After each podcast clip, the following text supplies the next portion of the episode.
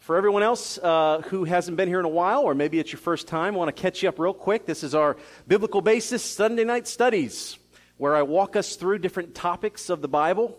And since February, the topic has been the Bible itself. We've called this Understanding the Bible. And here's what I've been seeking to do. Okay? Here's what I've sought to do since the very beginning. Some of you could recite this back to me at this point, but repetition is good for us. I've sought to answer five main questions that all of us, if we care about the scriptures, have. And here's the five What is the Bible? How did we get the Bible? What is the message of the Bible? Why can we trust the Bible? And how should we read the Bible? And we've taken six weeks to answer each one of those questions. So we've already plowed through what is the Bible and we've plowed through the origins of how we got the Bible. And our last section, I think, was everyone's favorite so far. What is the message of the Bible? We looked at the gospel in, in the view, a telescopic view, and a periscopic view, and a microscopic view. And we walked all the way from Genesis to Revelation and talked about the unfolding message of God's revelation of Himself to man. And now we are in the fourth section Why can we trust the Bible? And we're in our fourth unit. Now, here's where we've been up to this point. Each week, I've been trying to take a different area for us to bank our faith on the authority and the trustworthiness of the scriptures. A couple of weeks ago, I made a logical argument for what's called biblical inerrancy, which means that the Bible is free with any mixture of error. It's also infallible. It's not capable of erring because it comes directly from the mouth of God. So we used a logical reason. All right. Then we did a historical reason. How there's the, the scriptures are historically reliable. And then last week we had a scientific reason. We talked about archaeology and geology and all these areas of science that not only do not refute the scriptures, but support the scriptures, that science is on our side. Well, tonight we're going to be talking about biblical prophecy. And you could spend an entire six to eight weeks probably on prophecy alone, and we're going to hit the high notes here in just one night. I know this is a topic that some people love, and they hold near and dear to their hearts. I'm going to say that uh, there's more scripture references in this study than in any one I've done so far. I've counted over 50, and I've tried my best. Miss Sarah, you'll have to hold me accountable. I guarantee you there are typos in this because I spent a lot more time looking at chapters and verses than I did grammar. So a nice, clean, updated version will most likely be on our website at some point this week if, you're, if you've been keeping the notes for this study. But we're in section 4, unit 4.4, and the title of our unit is Finding Proof in the Fulfillment of prophecy. This is one of the ways that we can know the Bible is trustworthy. Again, we've said that the Bible was written over the course of more than 1,500 years by more than 40 different authors on three different continents in three different original languages. Most of these men never met each other. Many of these men never read what the other men had written. They were all inspired of the Holy Spirit, and they through the, the, the, speaking of God through his prophets and apostles, we see these predictions of things that are going to happen, and then we see the fulfillment of how they came to be. And it's just amazing the prophecies that are made and the prophecies that are fulfilled uniquely in the Bible that take place in no other book. They take place in no other book. So let's look right at our, our listening guide here as we move to point one promises made and promises kept. Promises made and promises kept. And by the way, you'll notice on your listening guide, all the blanks have been filled in for you tonight. Instead of stopping for each blank, we're going to plow right through because there's a ton of scripture to get through. So I've already kept, uh, the blanks are already filled in. Typically they're blank, but today they're all filled in for you. And uh, I just want to draw your attention to the first words underlined there fulfilled prophecy. I want us to think of prophecy as this the promises of God to his people. Promises made, okay, the Old Testament is filled with these promises that God makes as He reveals Himself to the world through a person and then a nation and then through His Son. And He makes these promises to us in a covenant relationship with us. We'll talk about that covenant here more as we walk through this. But he's a God who makes big promises. And as we see through the scriptures, he fulfills those big promises in a way that only God could. Over and over, there are things that happen that only God could possibly have done. He's done them in such a way that A, the text could not be manipulated to try to show some false fulfillment and B, it could not be manipulated by someone like Jesus who tried to live out the fulfillment. That's one of the arguments of people who don't believe in Jesus Christ as the Messiah. They say that he tries with his effort to fulfill prophecy, but there's things that he does that only God can accomplish. So, you know, throughout the scriptures, you see some here in point one, Isaiah 41, 26 through 29. If, we, if you were to read that passage, it talks about God specifically challenging us to look at the promises of all other religions and to see does anyone make the promises that he makes? And does anyone fulfill those promises the way that he does? He makes a bold statement as he speaks through the prophet isaiah. And then we're reminded by moses in the words of deuteronomy chapter 7 verse 9 we'll remember these words. Know therefore that the lord your god is god the faithful god who keeps covenant and steadfast love with those who love him and keep his commandments to a thousand generations he makes promises and he stands by his promises so, the following list that we're going to walk through, it's not exhaustive, okay? There are a lot of prophecies I'm not going to cover. Uh, there's probably some big ones that I'm going to miss out on, but we're going to kind of hit the high notes, starting with Genesis and wa- walking our way through. And, and, as we move to number two, I know we've talked an awful lot about this passage. I don't think it can be repeated enough. Number two, the seed of our salvation. All right?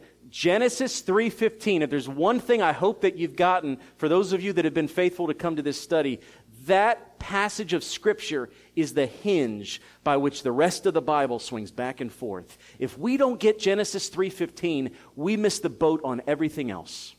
All right, Genesis 3:15 says this. Basically, God is proclaiming what he's going to do and he's speaking to Satan the serpent who has slithered his way into the garden. He says, "I will put enmity, meaning hatred, between you and the woman, between your offspring and her offspring. He will bruise your head, and you shall bruise his heel." We know later on, of course, that that seed of the woman is Jesus Christ, and the bruising of his heel is the crucifixion, but the crushing and the bruising of the serpent's head is the, is the resurrection.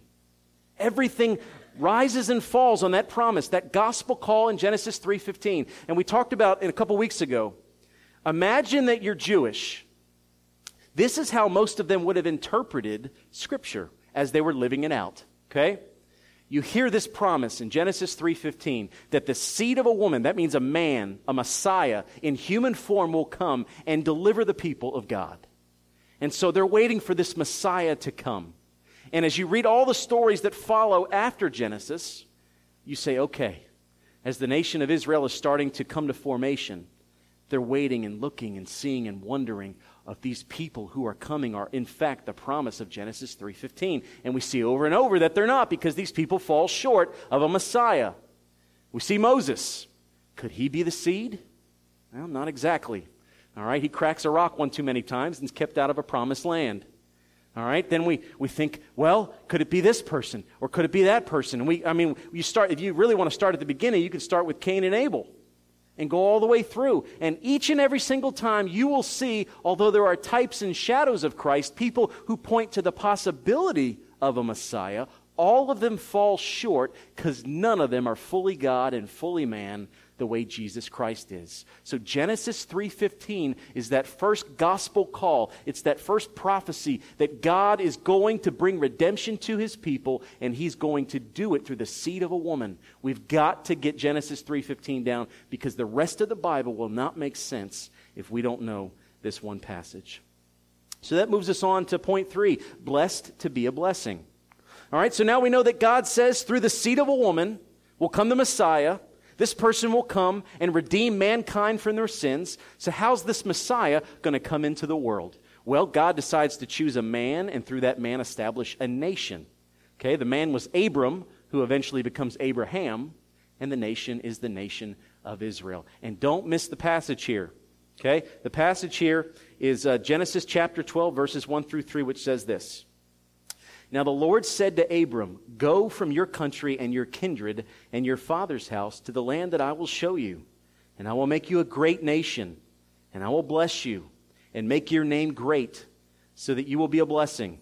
I will bless those who bless you, and him who dishonors you I will curse. Now this is the key. And in you all the families of the earth shall be blessed. Here's the key. If you read portions of the Old Testament in isolation, you may think that God is in the business of playing favorites. You may think that, right? God's supposed to love the whole world. That's what we're told as Christians on the other side of the cross. Yet in the Old Testament, we read that God chooses a specific nation and calls that nation unto himself as his holy, set apart people. Now, if that was the whole story, then we would, we would wonder does God really play favorites? But the key is, God did not bless the nation of Israel simply to bless a nation and play favorites. It was through Israel that the Messiah would come, and it's through Israel that he was going to bless the rest of the world. Abram and Israel were blessed to be a blessing. I love that phrase. In fact, I had a missions professor at seminary, Dr. Robinson who uh, that was his signature on his email. So every time, we would email each other a lot when I was in the registrar's office. So five or six times a day across my email would say, "Blessed to be a blessing, Dr. Robinson." And it's just a reminder that the blessings that we receive, you know, even on this side of the cross, the blessings that we receive, although we enjoy them, are meant to be a blessing to others as well. Remember a few weeks ago when we talked about uh, financially speaking, that when God increases our standard of living, it's so that we can increase our standard of giving. God doesn't play favorites. All right? It is his desire for the world to know him. It is his desire for the world to know him. So it's the, this prophecy that we see in Genesis 12 where Abram is going to have these descendants as numerous as the stars in the sky, and that through these descendants, a, a nation's going to be established. And through this nation, the whole world is going to be blessed. Now, how does that unfold? Well, we see the, uh, you know, and let me say before we move on to point four, there's echoes of this even in the New Testament. I, the one specific story that I cite here is in John chapter 4 as Jesus is at the well, Jacob's well, with a Samaritan woman. And he says these words Salvation is from the Jews. He's basically telling her, You, you don't quite understand here, okay? Salvation comes from the Jews. It was this nation which he was establishing his plan of redemption. All right, so even Jesus himself is confirming that Israel is blessed, but to be a blessing to others. So that moves us on to, to point four, and this one entitled A Banishment to Babylon. So, one thing we see about Israel through the Old Testament, they're a lot like we are. They got good days and bad days. They got a whole lot of good and a whole lot of not so good, all mixed up in one.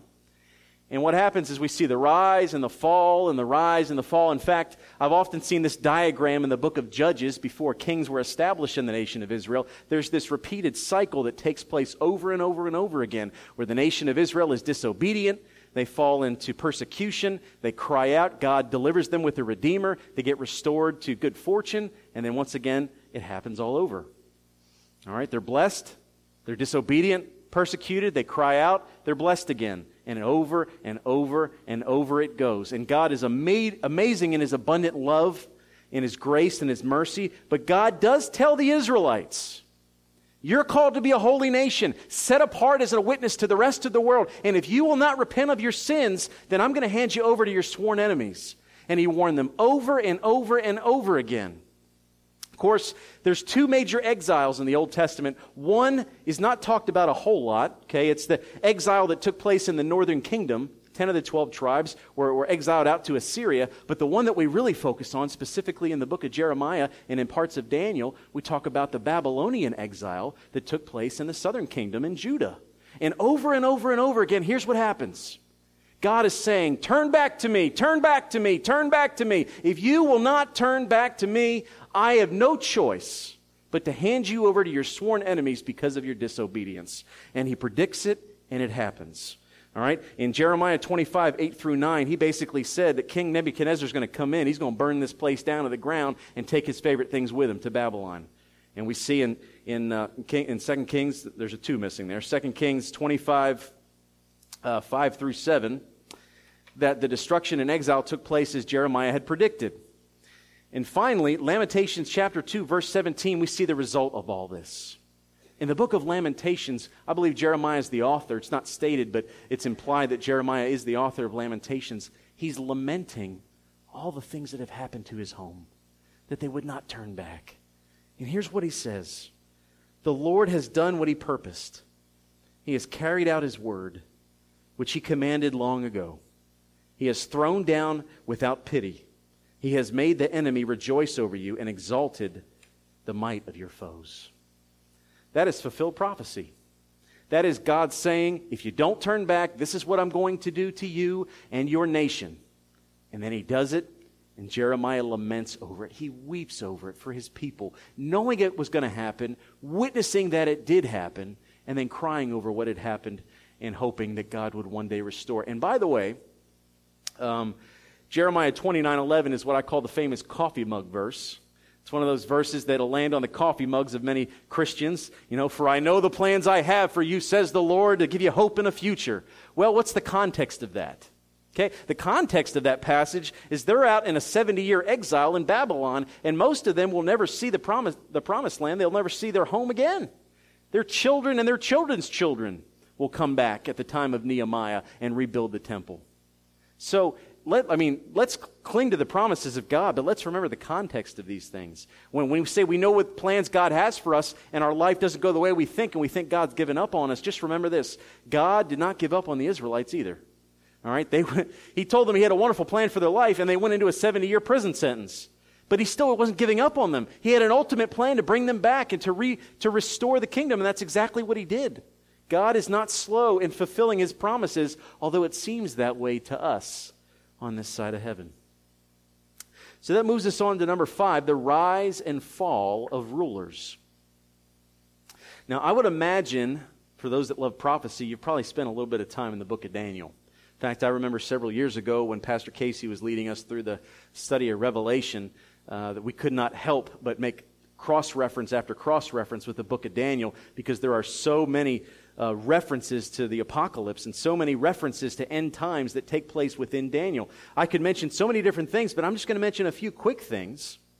All right, in the second chapter of Daniel, here's what happens King Nebuchadnezzar has this dream, and he needs somebody to interpret it. And so in the second chapter of Daniel, he interprets the dream, and he basically sees that in the vision that Nebuchadnezzar has, the symbol is going to be these four kingdoms.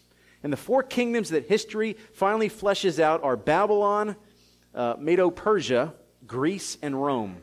Now, these prophecies were made hundreds of years before some of these kingdoms came to fruition. In fact, if you read on in Daniel chapter 11, it's amazing that it gives this vivid prophecy of this one ruler who would eventually be, be split in four. And it's, it's a perfect uh, pointing to Alexander the Great, who had no heir. And eventually, after his death, four generals took over his particular kingdom in Greece. In fact, scholars say that if you read the book of Daniel in just chapter 11, you could find 135 measurable prophecies that have been fulfilled in literal historical events. One chapter of Scripture fulfilled in history. Absolutely amazing. I did not read through all 135 of them, but I trust the scholars who did. I spent a lot of time on point seven, you'll see in a minute. But uh, the rise and fall of rulers was predicted hundreds of years before it all took place. And we do see that he predicts there's going to be the rising and falling of these kingdoms. I'm sure that King Nebuchadnezzar, before God had his way with him, thought that he had a kingdom that would never perish. But like every other ruler that's come before or since, there's only one king that will reign, and that's King Jesus. That's another kingdom that rose and fell. So that moves us on to point number six new terms of a new covenant. So here's what happens. All right, so we go back to the beginning. Genesis 3:15, God says, "From the seed of the woman will come the Messiah." He decides that the Messiah is going to introduce himself to the world through a holy nation. He establishes the nation through Abraham. He establishes the covenant through the symbol of circumcision. And then he manages the covenant through the laws of Moses, handed down first at Sinai with the first Ten Commandments, and then the law obviously added on to after that.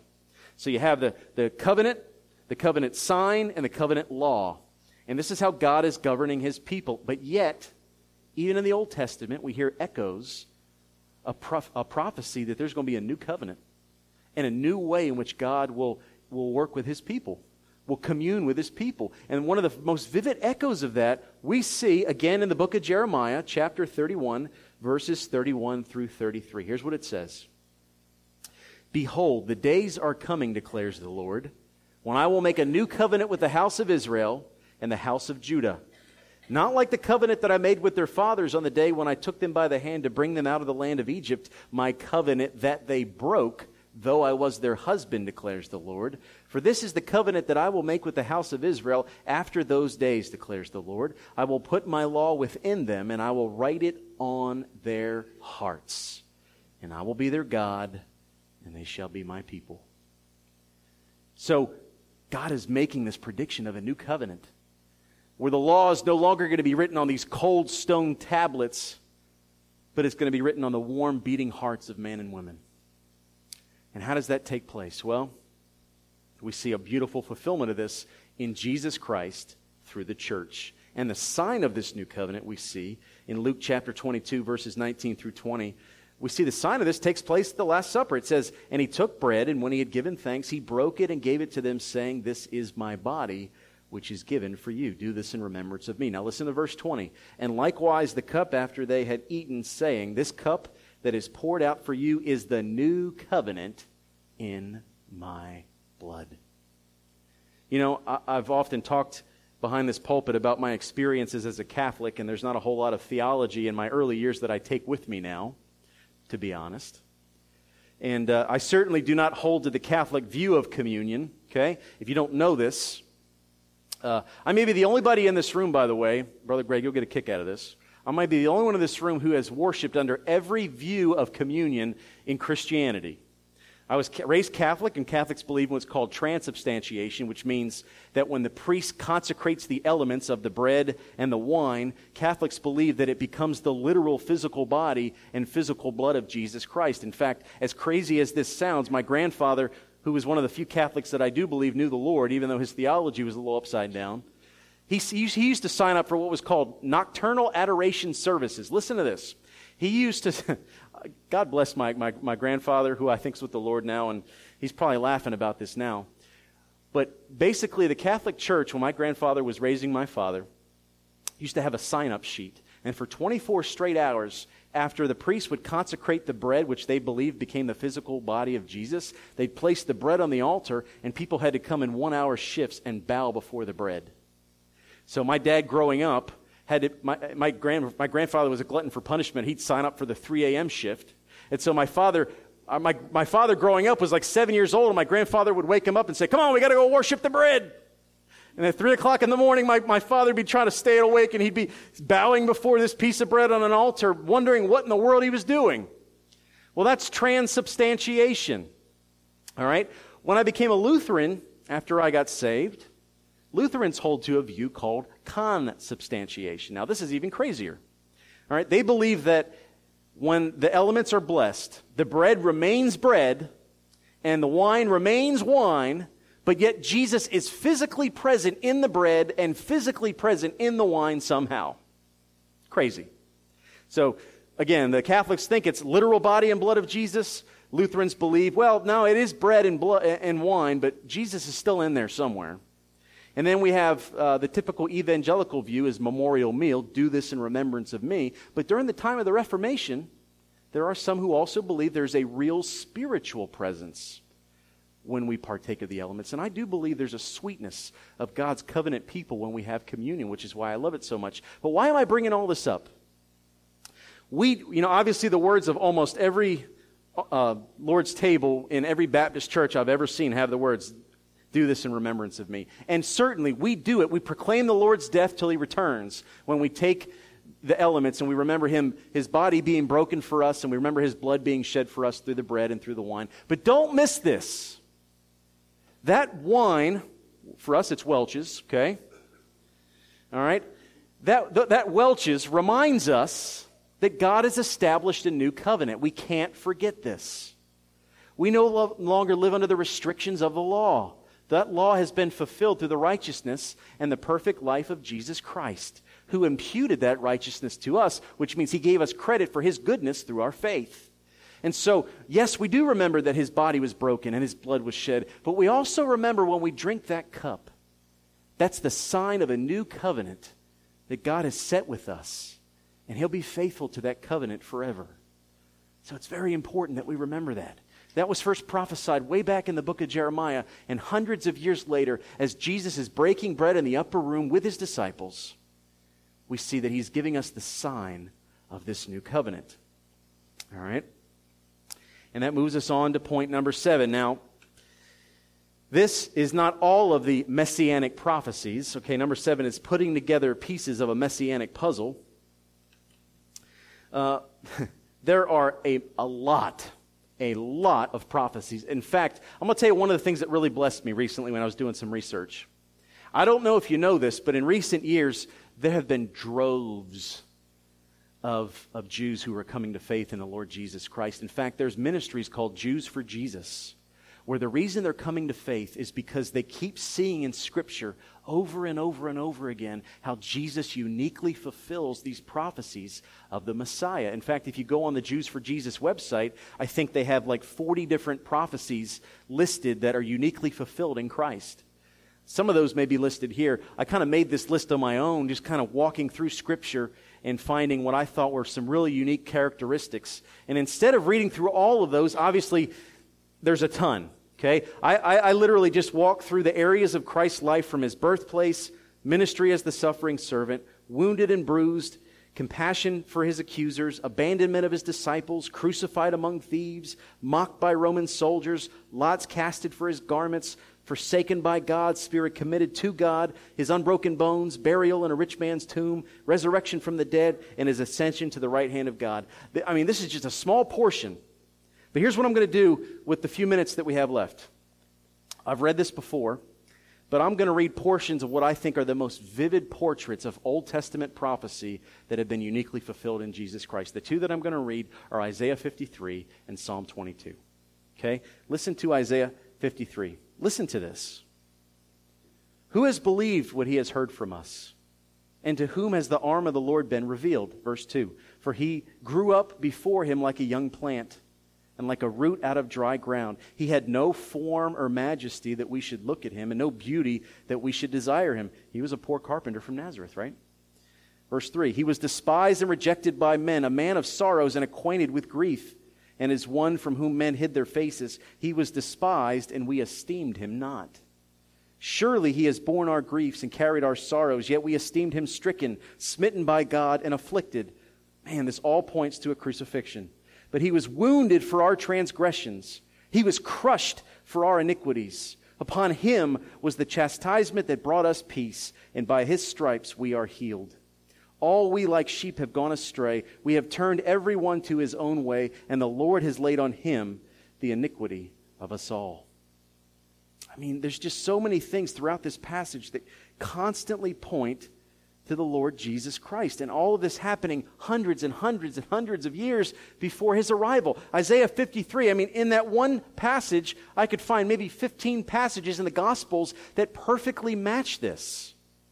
All right, that's one of the two, what I would call um, giants of messianic prophecy. The other one, if you have a Bible, turn to Psalm 22. Okay, turn to Psalm 22. Stop me if you've heard some of these words before as I read them. All right? Let's look at, listen to the first verse of Psalm 22. My God, my God, why have you forsaken me? Seems like I've heard that before.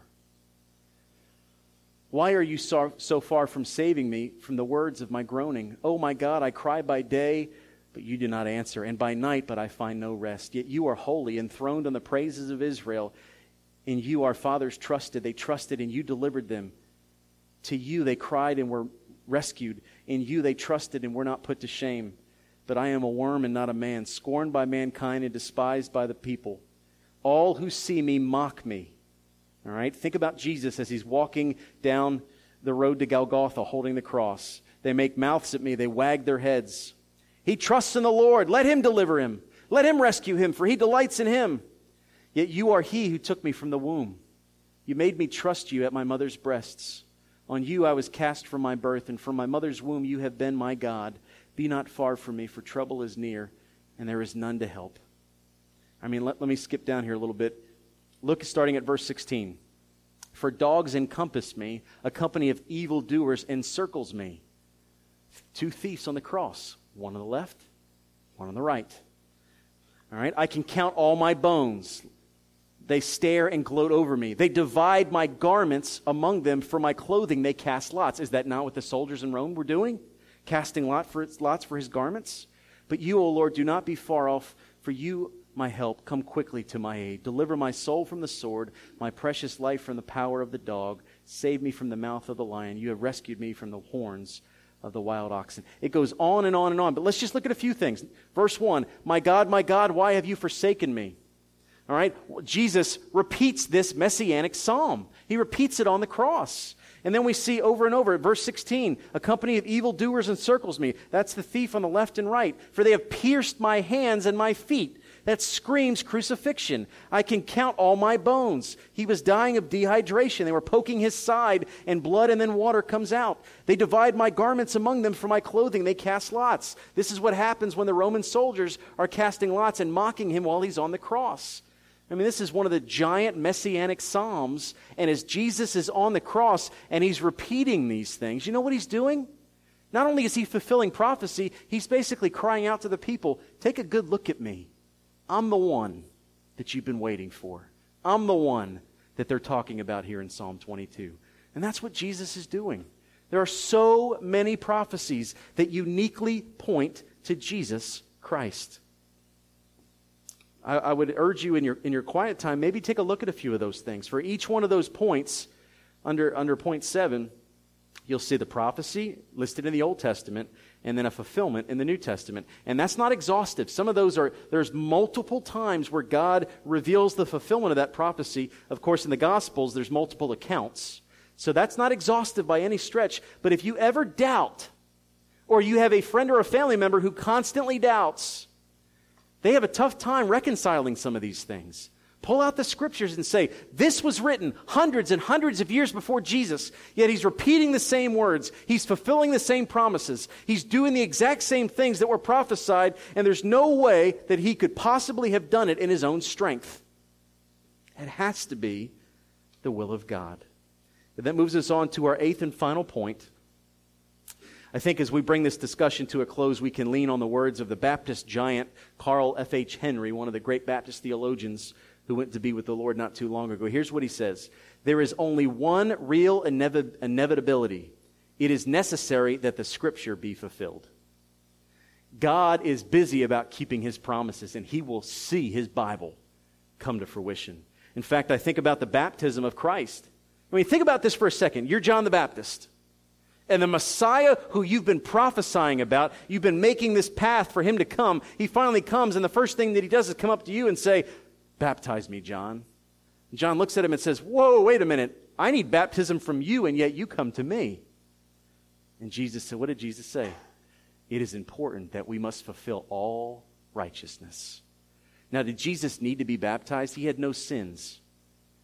He was baptized to fulfill all righteousness, to fulfill all scripture, and that in being baptized, we would follow his example as we too are baptized. Now, we, we are baptized as a, an outward symbol of an inward change for the remission of our sins through the blood of Jesus Christ. But Jesus saw, thought it was important that the scriptures be uniquely fulfilled. He didn't take any shortcuts to do it.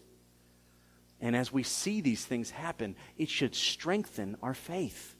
There's no other book out there that was written over the course of almost two millennia with so many unique, bold promises and yet, at the same time, so many promises that are uniquely fulfilled in Jesus Christ. Nothing compares to it. So, as we continue to make this case that you have a trustworthy Bible, now we have a logical reason, a historical reason, a scientific reason, and a prophetic reason. And, and, and my final word before I ask Brother Greg to come forward is this. If you're struggling with the final promises that are made in Scripture, if you're struggling with the promise and revelation of a second coming, if you're struggling with the promise of the new heavens and new earth and all that's been taken from you and all the pain that you've endured, that the promise that God is working for you an eternal weight of glory that is beyond all comparison if you simply stay faithful, if you're struggling with the fact that God has not yet fulfilled that promise, look at how many other promises that He made and that He fulfilled. You know, I, again, I, I feel like I quote this movie every week, but one of the few Bible movies that has been faithful to the scriptures was Jesus of Nazareth was, was made in the 1970s. And I remember this one scene. I think this was an adaptation of scripture. I don't think there's a passage for this. In fact, I know there's not. There's a scene when Jesus is a child, and basically he's in the synagogue and he's learning the scriptures. And outside the synagogue, Roman soldiers are pillaging the village and they're taking the food and they're, they're destroying property and they're, and they're flying off the handle. And a couple of the men from the synagogue come running out into the streets, and one of them drops to his knees and screams out, How, must, how much longer must we wait, God? How much longer must we wait for you to come, for you to come? And then, and then the camera pans at this this infant Jesus who just kind of stares out. And little did they know at the time that God had already been fulfilling that promise, that he had already come, and he had come uh, born as a, you know, into a poor carpenter's family from Nazareth, born in Bethlehem and raised in obscurity, that God was fulfilling his promise the whole time. We don't know when Christ is coming back. We don't know when we're going to be with him. If he's going to come here or we're going to go there first, we don't know. But if you're struggling right now with the goodness of God and his promises, take comfort in all the promises that God has made and the unique way in which he has fulfilled those promises. This is a Bible we can trust.